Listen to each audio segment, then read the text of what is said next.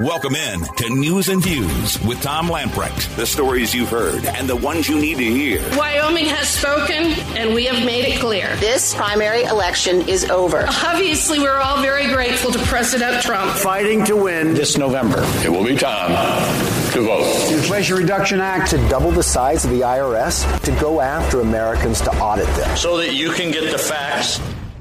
Your life, your values, your voice. This is News and Views with Tom Lamprecht on Talk 96.3 and 1037. All right, welcome in. This is one of those days we could go for uh, easily two hours. Uh, we'll get to uh, Harriet Hageman's uh, opening a can of butt whipping on Liz Cheney. Liz, don't call me Abraham Lincoln Cheney. Or do call me Abraham Lincoln Cheney. Mm. First, though, um, our State Treasurer Dale Folwell has been in the news this week. Uh, the Carolina Journal ran an article that came out today talking about the fact that our state treasurer is in agreement and is following and supports the state treasurer for the state of West Virginia, Riley Moore. Riley Moore has made a point of taking a close look at what is called ESG standards. That stands for Environmental, Social, and Governance. And he is making sure that when the state of West Virginia makes certain investments, that those investments aren't going into companies that are involved in social activism and um, how do we put it? Environmentalism that is far off on the left wing of things. And of course, the state of West Virginia makes a huge amount of money in the fossil fuel in, uh, industry with coal and uh, hires some 11,000 people, the coal industry does in the state of West Virginia. With us on the line right now is our North Carolina State Treasurer, Dale Folwell. Dale, welcome in. Good to have you with us. It's glad to be back with you, Tom, and the folks of the greater Greenville area. Well, we're all over eastern North Carolina, so it's more than just Greenville, but uh, thanks for that. Uh, t- tell us about your involvement, your uh, your following of uh, West Virginia Treasurer Riley Moore, and have you decided to take a close look at the investments? And and can you, as the state treasurer, say, okay, you know what? There are certain uh, there are certain uh, organizations out there that we could invest our money in their stocks and those sort of things. Uh, the the list uh, in the Carolina Journal includes uh, certain companies that might not want to be involved with: BlackRock, Wells Fargo, J.P. Morgan, Morgan Stanley, Goldman Sachs. Uh, as you make investments, and you obviously you're investing state money, uh, the, the retirement plan for state workers. Um, you're trying to get the best uh, return for those people, but how do you make a decision? Okay, what is the best way to make money for the state employees and their retirement, and at the same time, not invest in companies that really would go against uh, the philosophy of uh, a, Dale Folwell, and B, just good economic sense. Uh, now, obviously, we're not in the coal industry, but as uh, this article points out, um, the, the success of the coal industry does have an effect on North Carolina. Well, this is serious business, and as the keeper of North Carolina's public purse, uh, it's important for your listeners to know, especially those that teach, protect, and serve. My only loyalty is to them uh, not to any social engineering or to any Wall Street firm. Uh, and uh, Treasurer Moore from West Virginia and I, there's no space between us on this. We have treasurers across the United States who specialize in different areas, and this is his area especially, just like the healthcare transparency is especially of mine, and this is serious business. You know, your listeners all across eastern North Carolina don't wake up thinking about ESG uh, they do wake up and think about how are we going to get our country back to energy independence? How are we going to have safe streets and good governance at the state and local level? That's what ESG stands for me stands for with me. Uh, we don't have any ESG policies in the state of North Carolina, but I will tell your listeners across eastern North Carolina this is a serious issue. when these people who don't actually own these stocks, but they have control of these stocks through these money management firms, are putting these policies in place. But it doesn't stop there. They're also putting these policies in place as it relates to the lending of money in this state. And I say that as the chair of the State Banking Commission of North Carolina. They're also having an impact on some of our local rural North Carolina communities when they come in who are struggling just to get through the la- the COVID or the last great financial crisis, and they ask them how many electric vehicles they have, when all they're trying to do is just pay right. their bills, and this just drives up the cost of living and doing business in Eastern North Carolina, and that's what I'm going to continue to stand with Treasurer Moore and fight against it. Well, I will say this though: I, they, they, might not wake up in the morning and, and think about the, the e, what ESG is and what it stands for. But I think there are a lot of our listeners that wake up in the morning and say to themselves, you know what? If we're going to stop this social activism, this environmentalism uh, activism, if we're going to stop it, we do need to hit them in the pocketbook. And I think that's exactly what uh, Treasurer Moore is talking about, and indirectly, I think it's what you're talking about. If we're going to stop these, this this leftist activism, this progressivism, we got to hit them in the pocketbook. And my other question would be for you: uh, let's let's say, uh, as you oversee the investments of the state, and you decide that you're going to buy um, ten thousand shares of a particular company. Uh, that that would be a lot of shares, uh, and I don't know if, if we have. I, I don't know what, what the investments are in. But somebody gets to vote those shares at the stockholders meeting. Who gets to do that? And obviously, that's going to control the company. Well, who gets to do that currently is many of these index funds. And while we're in the process, we had a long meeting with our investment management division yesterday. I'm the sole fiduciary of our $115 billion state pension plan. And uh, our meeting yesterday is we're going to extricate ourselves. They are no longer in North Carolina especially at BlackRock, going to have control of these voting proxies. So you can say we're going to vote ourselves. If if we own that stock, we're going to make sure somebody from our office is going to go in and cast the votes. That's right, and uh, because our only loyalty and duty of care is to those that teach, protect, and serve, uh, not to anybody's social uh, issues. And uh, what I meant when I said what I said earlier, Tom, is that it's not that people don't think about these things. It's just that when they hear all these acronyms, it's just hard to figure right, right. out, you know, what's mm-hmm. truth and what's not. And, and but the bottom line is that anything that makes North Carolina and our citizens less energy independent uh, is not good for our citizens, especially the lower and fixed income people, some of whom live in eastern North Carolina. So this is a big deal. It affects banking. It impacts the investments of the state pension plan and I believe, through some research I've been doing since I met with the County Commissioner Association uh, this Saturday in, in Concord, it's really affecting some of our small cities and towns as they go to the market and try to borrow money.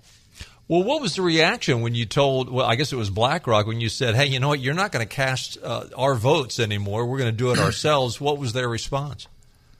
Well, there's something about uh, when Larry Fink at BlackRock started down this uh, crusade uh, he started losing money by the hundreds and hundreds of millions of dollars a day, literally.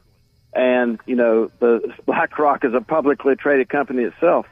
So some of the shareholders are saying, you know, what are you doing taking these initiatives that's impacting the price of the BlackRock stock? See, BlackRock is a publicly traded company. Right.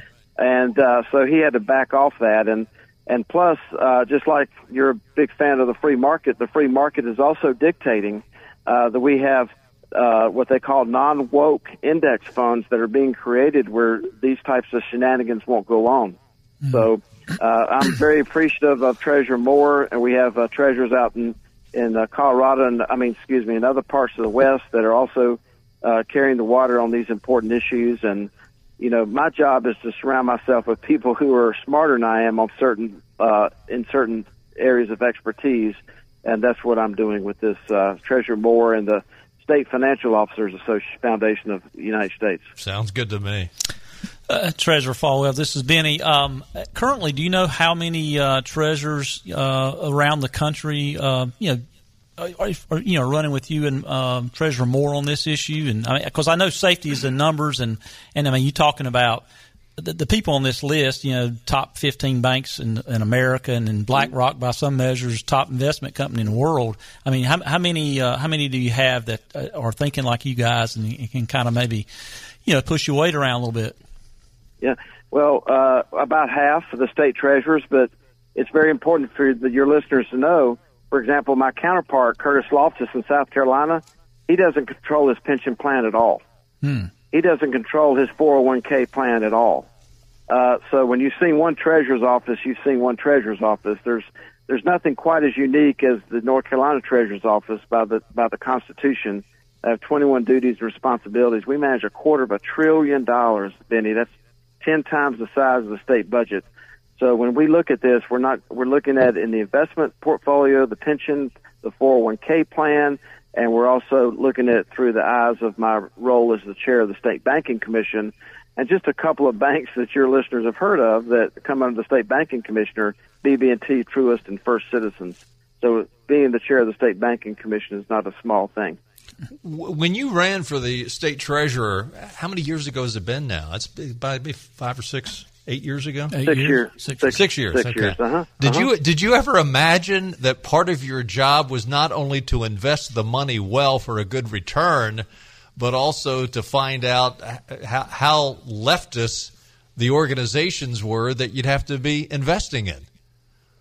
Uh, I never imagined that. I never imagined how strong the healthcare cartel is in North Carolina, and I never imagined that we were going to have to manage one of the largest pools of capital in the world through the most volatile economic period of the modern era.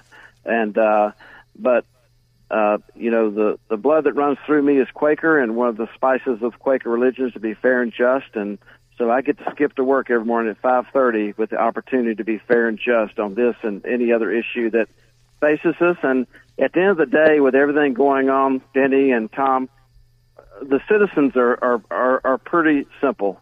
They just want to be spoken to like adults, and they want what they hear needs to make common sense, and that's what we try to do out of the treasurer's office. And people can learn more about all of this uh, by going into our nctreasurer.com website uh, and learn more about everything that's going on at the treasurer's office. And we're going to be in Eastern North Carolina talking about the weaponization of healthcare billing in the next few months, and be glad to talk to you about that as that develops. We'll put it on our tickler.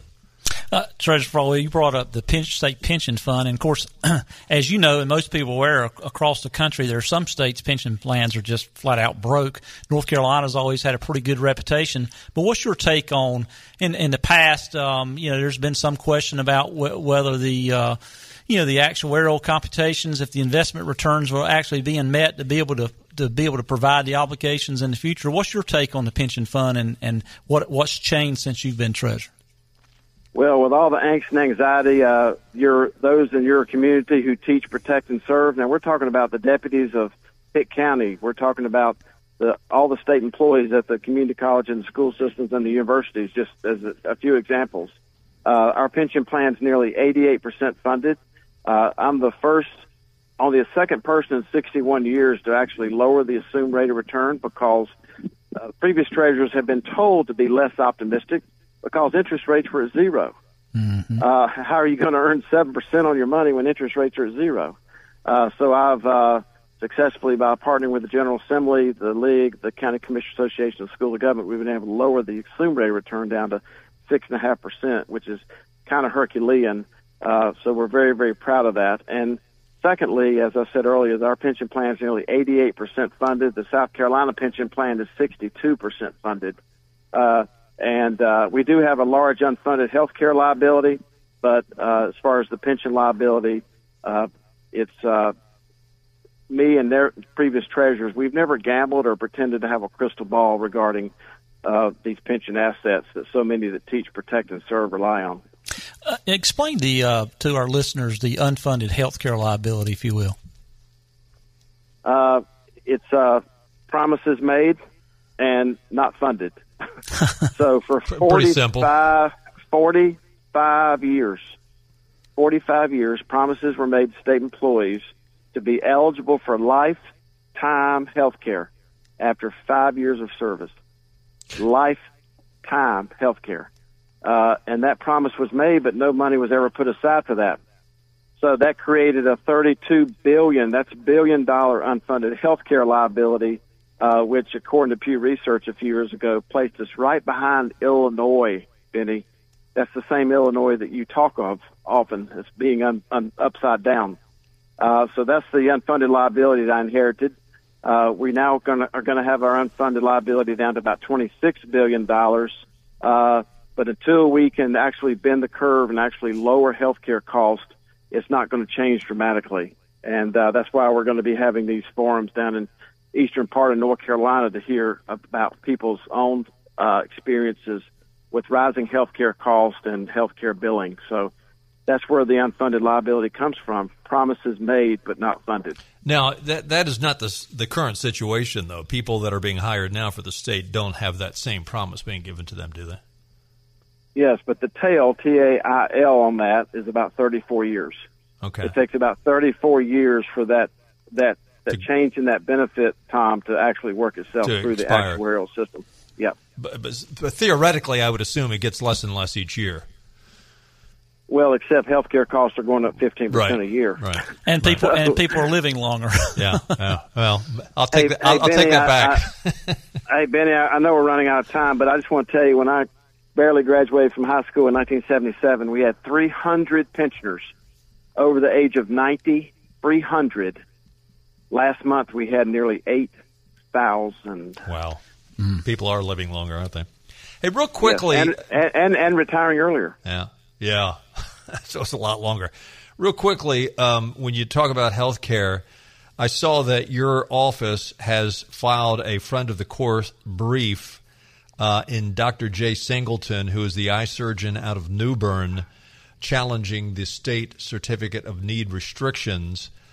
Um, that's going to the North Carolina Supreme Court. When is that going to be heard? And do you think there's an opp- uh, a realistic chance that the uh, Supreme Court would overturn North Carolina's current certificate of need laws? Well, what I'll tell you is that the first letter of the that sentence, certificate of need, is pronounced con. It is a. It is. See, you said my you said my humor was well hidden, Thomas. People laughed already. Accountants Uh, are funny, that's right? a, a, a con. It's a con on the people of this state. You know, the cartel controls the supply of this product through the certificate of need. They control the access to the healthcare product. They control the price of the product. They control whether they break your kneecaps and weaponize your credit score if you don't pay for this product. And the certificate of need, the supply of health care is the front end of that. And uh, the certificate of need, we're, I think we're only one of 14 states that still has it. Every state used to have one, and we're only 14 states that used to have it, that still have it. And you're about to see a lot of reports on how the uh, certificate of need and that process is costing the people, especially east of 95, especially east of 95, what it's doing to the cost of their health care. What do you say to the argument that, well, you know, certain hospitals are obligated to meet uh, certain services that are very expensive? They've got indigent uh, patients that come in, they've got to cover, and there are all kinds of obligations that we've got to cover. I mean, that that's part of the argument as to why they need to have, I guess, quote, a monopoly. And uh, how, how do you respond to that? Well, the way I respond to it is that this all this has to be talked about in together. The cartelization of healthcare has resulted in these multi-billion-dollar corporations disguising themselves as nonprofits, run by these multi-million-dollar executives, who are hell bent on, uh, in my opinion, getting rid of rural healthcare. I, I'm a strong believer, and will do everything in my power to make sure that healthcare in rural North Carolina is independent, high quality, high access, and profitable. That's what we need. We don't need rural North Carolina to have glorified emergency rooms where people have to take a 60, 80 mile ambulance ride or a helicopter ride to get the services they need. So, uh, healthcare, independent, accessible, high quality, low cost healthcare is something that I'm a thousand percent in favor of and will work and partner with anybody who's interested in the same thing.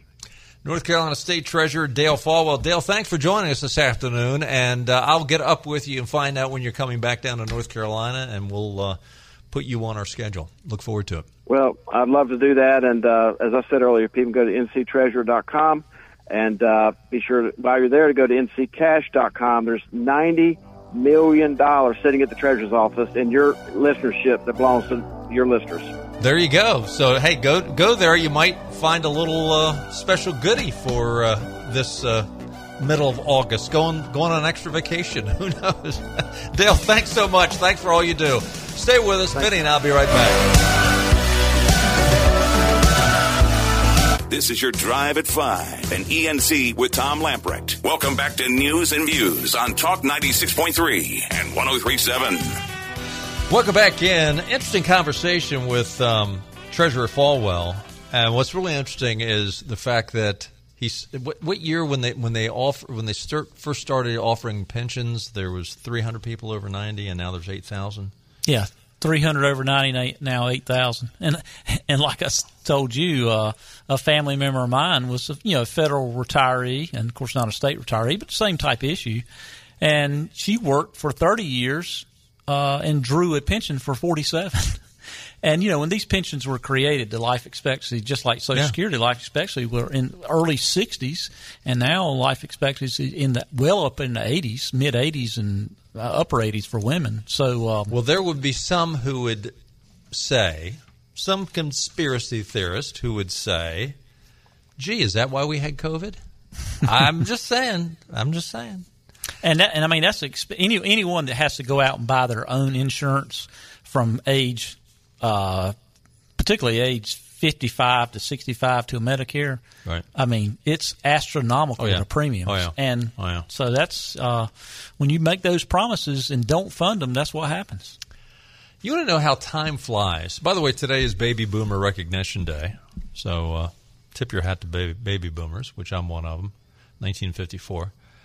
But to talk about time flying, 24 years ago was when Bill Clinton wagged his finger, his bent up finger. But I want to say one thing to the American people. I want you to listen to me. I'm going to say this again. I did not have sexual relations with that woman, Miss Lewinsky. I did smoke a cigar with her, though. yeah, the definition of is. Uh, do you remember where you were? I remember, I think I was sitting at home when I saw that video on the nightly news, but um, I, I remember I was in the. Uh, I, I I don't know where I was when he was under the oval desk with her, but uh, Yeah, I I was in a bar in uh, hotel bar in Chicago, and you know, it's kind of like a sports bar type scene, you know, with TVs everywhere. And that uh, when when he came on live, because it was like in the afternoon, late Yeah, afternoon, yeah, early yeah. evening. I mean, it was silence in there, and uh, I- yeah, I, I remember that. It, Uh, he uh, yeah, didn't right. last long for the truth to come out. Didn't take long. you know, and, and people said then, and I think it really is true that that one event really changed the narrative in our morals around the country, especially with young people. And I, I really do. I think that that was a line of demarcation that shouldn't have been crossed. That was that that happened in the Oval Office, and according to the president, that's not sex. Well, I don't think it would have changed the definition of sexual relations in my house. I can tell you that. But uh, yeah, yeah. Try to explain that to your wife. Now, what did Hillary say? I mean, you know, I'm exhausted. well, maybe she'd been a little more exhausted. Maybe uh, it wouldn't have been an issue anyway. Uh, quick look at your weather forecast. A few clouds tonight, a low of 61. That sounds very pleasant. Um, That's beautiful. Tomorrow, generally sunny skies with a few afternoon clouds, a high of 87. Tomorrow night, a possible rain shower, low of 66. And then on Friday, a better chance of thunderstorms developing later in the day with a high of 82. Uh, Friday night, scattered thunderstorms. And then on Saturday, 50% chance of rain. So uh, looks like a rainy weekend. I will say, though, we still need the uh, rain. Yeah, with these temperatures and humidity of sixty, that's just oh, mm, that's like fall like for I mean, us. oh, I love it. it. It felt like fall out there today. It was nice. So Liz Cheney got a. Can I use the A word? I won't. We're we're PG here. Liz Cheney got a butt a butt whipping, a butt kicking. She got it handed to her, not like Jeffrey Toobin. the uh, listen, listen. I mean, we were talking before we went on the air. Generally speaking, these polls come out, and when you have the actual election, the difference between the candidates shrinks. This didn't shrink at all. This was a butt whipping. This was a thirty percent that she lost by. I mean, it was not even close. And yeah, you know, I think her last election, um, she won by about the same percentages, maybe even a little bit more. So to have a uh, what seventy point turnaround from one yeah. election to the yes. next, yes, I mean, wow. She she won by seventy percent last time, and she lost by thirty percent this time. So she won by seventy percent last time. Holy! Uh, she lost more than uh, she lost. Cheney lost by more than 35 points in the primary yesterday, which she previous and, and I'm sorry, she the previous primary mm-hmm. she won by 70 percent. Wow. Mm. Yeah. So uh, the winner was Harriet Hageman. Um, Town Hall points out the fact that perhaps the, the, the dumbest thing she said was last September Trump came out and issued his complete and total endorsement in replacing the Democrats' number one provider of sound bites, Liz Cheney. He came out and said that last September. And then he su- said he came out and supported Harriet Hageman in the primary. Cheney apparently was un- unaware that Trump is still popular. I mean, I really do think, in her naivety or stupidity, whatever you want to call it, that she actually thought that Donald Trump is done, that he's mm-hmm. lost, he's finished, he's gone. And I can therefore dance on his grave. Nope. nope, he's not. and I, you know, I think, um, I, I, think that sentiment's going to be around the country. You know, in, in every district that uh, I mean, they can see what this January 6th hearing nonsense is, and yeah. it's a kangaroo court. It's not really a, a court at all. It's just a, a made for TV just to just to run Donald Trump in the ground, yep. just to yep. but and to take their eye off the ball of what really matters. And people in Wyoming don't care about that. And, and Liz Cheney hadn't represented Wyoming at all. She's probably been more time in Wyoming in the last week than she has in, in her t- entire life. Oh yeah, I mean she grew up in Virginia, outside D.C. I think she's born up in Wisconsin or something. yeah, born in Wisconsin when her parents are in school, and I think you know he. Uh, Dick Cheney um, you know was in Congress for for years, yes. and and yeah. so she grew basically grew up in D.C. Well, listen, I guarantee you, after January, you think she's going to move back to Wyoming? yes, she probably won't have any too friendly neighbors. I can tell you that. And, it, and, Wyoming is a conservative state. I, I hadn't looked bingo. at it lately, but it's when I looked at it before, I mean, there was only two or three counties in the entire state that was a majority Democrat. I mean, it's like seventy percent re- registration yeah. Yeah, for, Republicans. for, Republicans, and, it's only two or three counties that the Democrats, which con- was so ridiculous. Control. And when she said, "Well, I'm going to get all the Democrats to switch parties and vote for me," well, what good, what good did that do you? So anyway, Trump came out and said complete and total endorsement in replacing the Democrats' number one provider of sound bites, Liz Cheney, to which she went off and fired off a, a tweet of her own saying, Well, here's a soundbite for you. Bring it. Well, guess what? They brought it. so, um, and, and but th- this is even more ridiculous. I mean, and, and she's talking about running for president. Oh yeah, how about the get uh, out of here? Get out! out! Out! How about it? The uh, I guess you could call it concession speech yesterday. Well, what, just kind of made for TV. Set. Oh, it was. It I was mean, made for TV. The yeah. guy that the guys the producing the January 6th committee, the guy from ABC, also went out there and produced that for her. It oh, was, really? Yes. Okay. But listen to what she says. Believe it or not, Liz Cheney likened herself to Abraham Lincoln because he also lost elections. The great and original champion of our party, Abraham Lincoln, was defeated in elections for the Senate and the House before he won the most important election of all. Lincoln ultimately prevailed, he saved our Union, and he defined our obligation as Americans for all of history. Speaking at Gettysburg of the great task remaining before us, Lincoln said that we here highly resolve that these dead shall not have died in vain, that this nation, under God, shall have a new birth of freedom, and that government of the people, by the people, and for the people shall not perish from this earth. Liz, I'm afraid your political career has died in vain. You're I, done. I think the only politician in America that lasts that lacks self awareness any more than her is probably Beto O'Rourke. Yeah, I mean, the go home to mommy.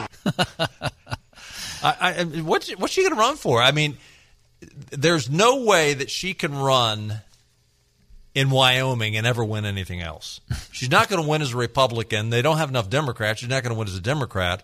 Now, if she wants to get back into politics, don't be surprised mm-hmm. if she goes because what they live in Virginia. Mm-hmm. Don't be surprised if she decides, well, I'm out of Wyoming. You guys didn't love me enough. I'm going to go ahead and register a, in Virginia. Yeah, go get a blue be district. my residence. Yeah, go get a blue, blue district yeah, and then run again. But you know, she's got like I think she said they had seven or eight million dollars of campaign money. Yeah, I think left. seven point five. So, so yeah. it's a pretty good war chest. I mean, she can either spend it on one of her campaigns or someone else's. I as I understand it, but I. She, you, got to spend it on a campaign. You can get. I, I think the last when after I ran, I think the rules were because it used to be you could pocket it. You mm. can't do that anymore. But um, really, you, you, could pocket it. You could pocket it. Oh yes. my goodness. Mm. I mean, that was years ago. Is that how you treated? Is that how you created generational wealth back when you ran, Phil? well, they had changed the rules before I ever ran, but uh, now I think you can give it to charity, you can give it to another campaign, or you can use it for your own campaign for another mm. office. Fox News is reporting um, Kevin McCarthy's office brushed off a disparaging comment from uh, Liz Cheney today Cheney spoke about McCarthy's leadership in the party early today, stating that he was not a wise choice to head the party moving forward. Harriet Hageman easily defeated Cheney, as we talked about. Here's what she said quote, We need leaders who have reverence for our Constitution, who are faithful to our Constitution, and who are going to do what is required to abide by our oath, Cheney said on NBC's Today Show. No matter whether or not it's politically convenient, Kevin McCarthy certainly does not fit that bill asked for a response, and aide to McCarthy pointed to Fox News uh, to com- uh, pointed Fox News rather to comments made by Cheney's father, Dick Cheney, when he was campaigning in 1976, when he said, "quote Principle is okay up to a certain point, but principle doesn't do you any good if you lose." Guess what, Liz? You lost. Mm. But listen, th- this idea that she has principle and this idea that she's following the Constitution, Liz Cheney is a willing and eager participant in this kangaroo court, this January 6th committee, and that she's lecturing us on the rest of us on principle. You know, and, and she talks about following the Constitution. What about the Sixth, the Sixth Amendment? Mm. And then, uh, granted, I realize that this January 6th committee is not a court, but they think they are and they keep saying over and over again that these charges are criminal charges. Well, if they're criminal charges, allow the judicial system to uh, take him, take Donald Trump to court on these issues and allow them to try it. You've tried to impeach him twice. That has failed. It is not your role to try this man in a criminal court. But if if you are thinking that you are a criminal court, Follow the Constitution, the, the Sixth Amendment to the Constitution. In all criminal prosecutions, the accused shall enjoy the right to a speedy and public trial by an impartial jury of the state and district. Oh, yeah, they're real impartial wherein the crime shall have been committed, which district has uh, shall have been previously ascertained by law, and to be informed of the nature and the cause of the accusation, to be confronted with the witnesses against him, to have compulsory process for obtaining witnesses in his favor, and to have the assistance of counsel for his defense. None of that has been done, and then she gets up and lectures us about following the Constitution and having principle. It's unbelievable. Yeah, she'll probably run for. Uh, she'll probably she'll probably run for the Republican primary probably next next election for president because she really. I mean, you can see. I mean, she start comparing herself to Abe Lincoln. I mean, what do you expect? But she'll probably lose and she'll sign a great big contract for on CNN to just go up and bash Bingo. Republicans. That's Bingo. what it's all about. Bingo. We'll be right back.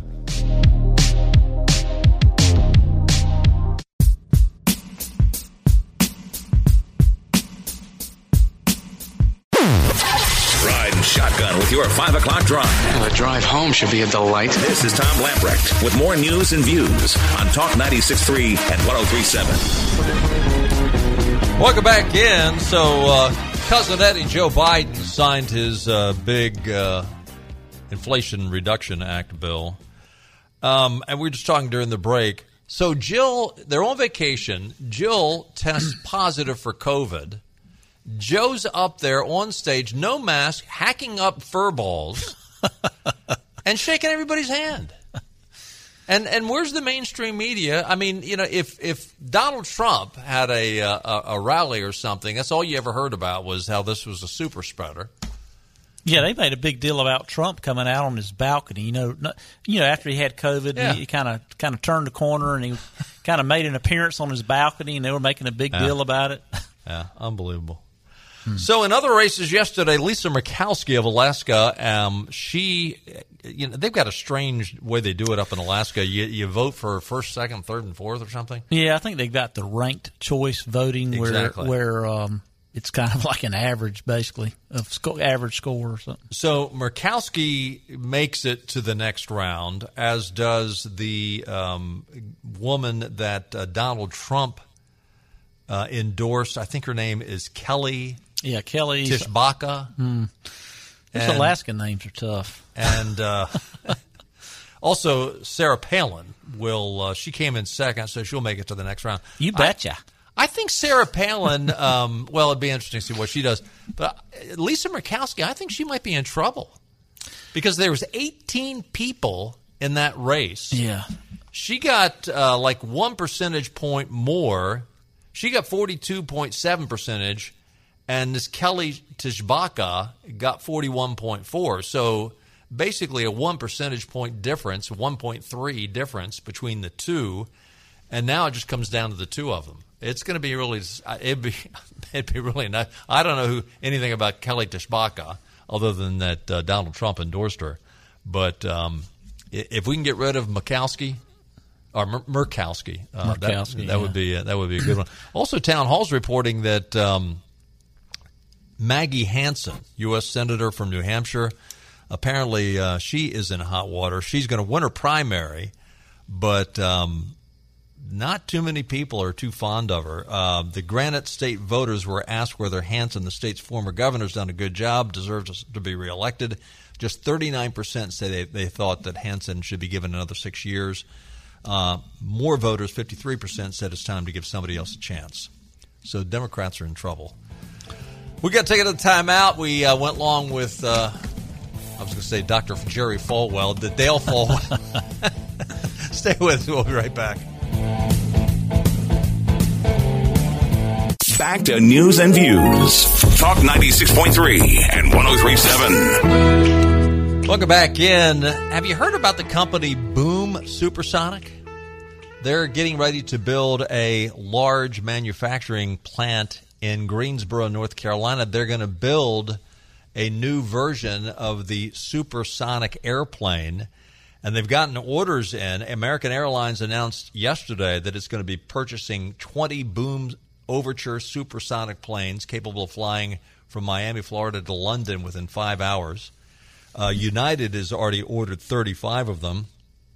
Both those companies have uh, the possibility of ordering many, many more. Boom revealed earlier this year that it would build a plant in Greensboro, North Carolina, to handle the manufacturing of the Overture planes, a move that will add 32.3 billion to the state's economy over the next two decades. Mm. So that might cover a little bit of the uh, the uh, unfunded uh, mandates. Sure wish it had been in uh, eastern North Carolina, like maybe at the Global TransPark. Yeah, that would have been, yeah, but, been uh, nice. Yeah, missed out again. Uh, interesting story out of Town Hall, which I, you know, we only got a minute. Maybe we'll come back to the story tomorrow. But we hear story after story about how Planned Parenthood wants to put clinics into high schools. How there's all these stories about, uh, you know, uh, minors getting abortions without their parents' knowledge. Florida First District Court of Appeals this week ruled that a pregnant 16 year old cannot get an abortion because she is not sufficiently mature enough to end her pregnancy. The 16 year old Jane, Doe, Jane Doe was appealing a ruling from Circuit Court Judge Jennifer uh, Florowich. On August the 10th, the three judge panel sided with the judge. Uh, Jane Doe sought to bypass Florida's parental consent law for women 18 and younger seeking an abortion in the state. She argued that she's unable to have this child for several reasons. Quote, the minor states that she is sufficiently mature to make the decision, saying she's not ready to have the baby. She doesn't have a job. She is still in school, and the father is unable to assist her. The appeals court ruling stated it noted that Jane Doe is parentless and is living with a legal guardian. She is pursuing a GED in a program designed to, quote, assist young women to have, who have experienced trauma in their lives by providing educational support and counseling. Um, but basically, they've come out and said that we're going to dismiss her petition. The, the Florida statutes say that the uh, in, anybody under 18 cannot uh, have an abortion without um, parental consent, and uh, I, I, I think this is a, this is a wise decision. Listen, now I don't want to sound callous to this girl. This girl has got a hard road to hoe, but uh, she can have the child. They can put up for abortion. I hope I hope many people come to her aid, which that does need to be done.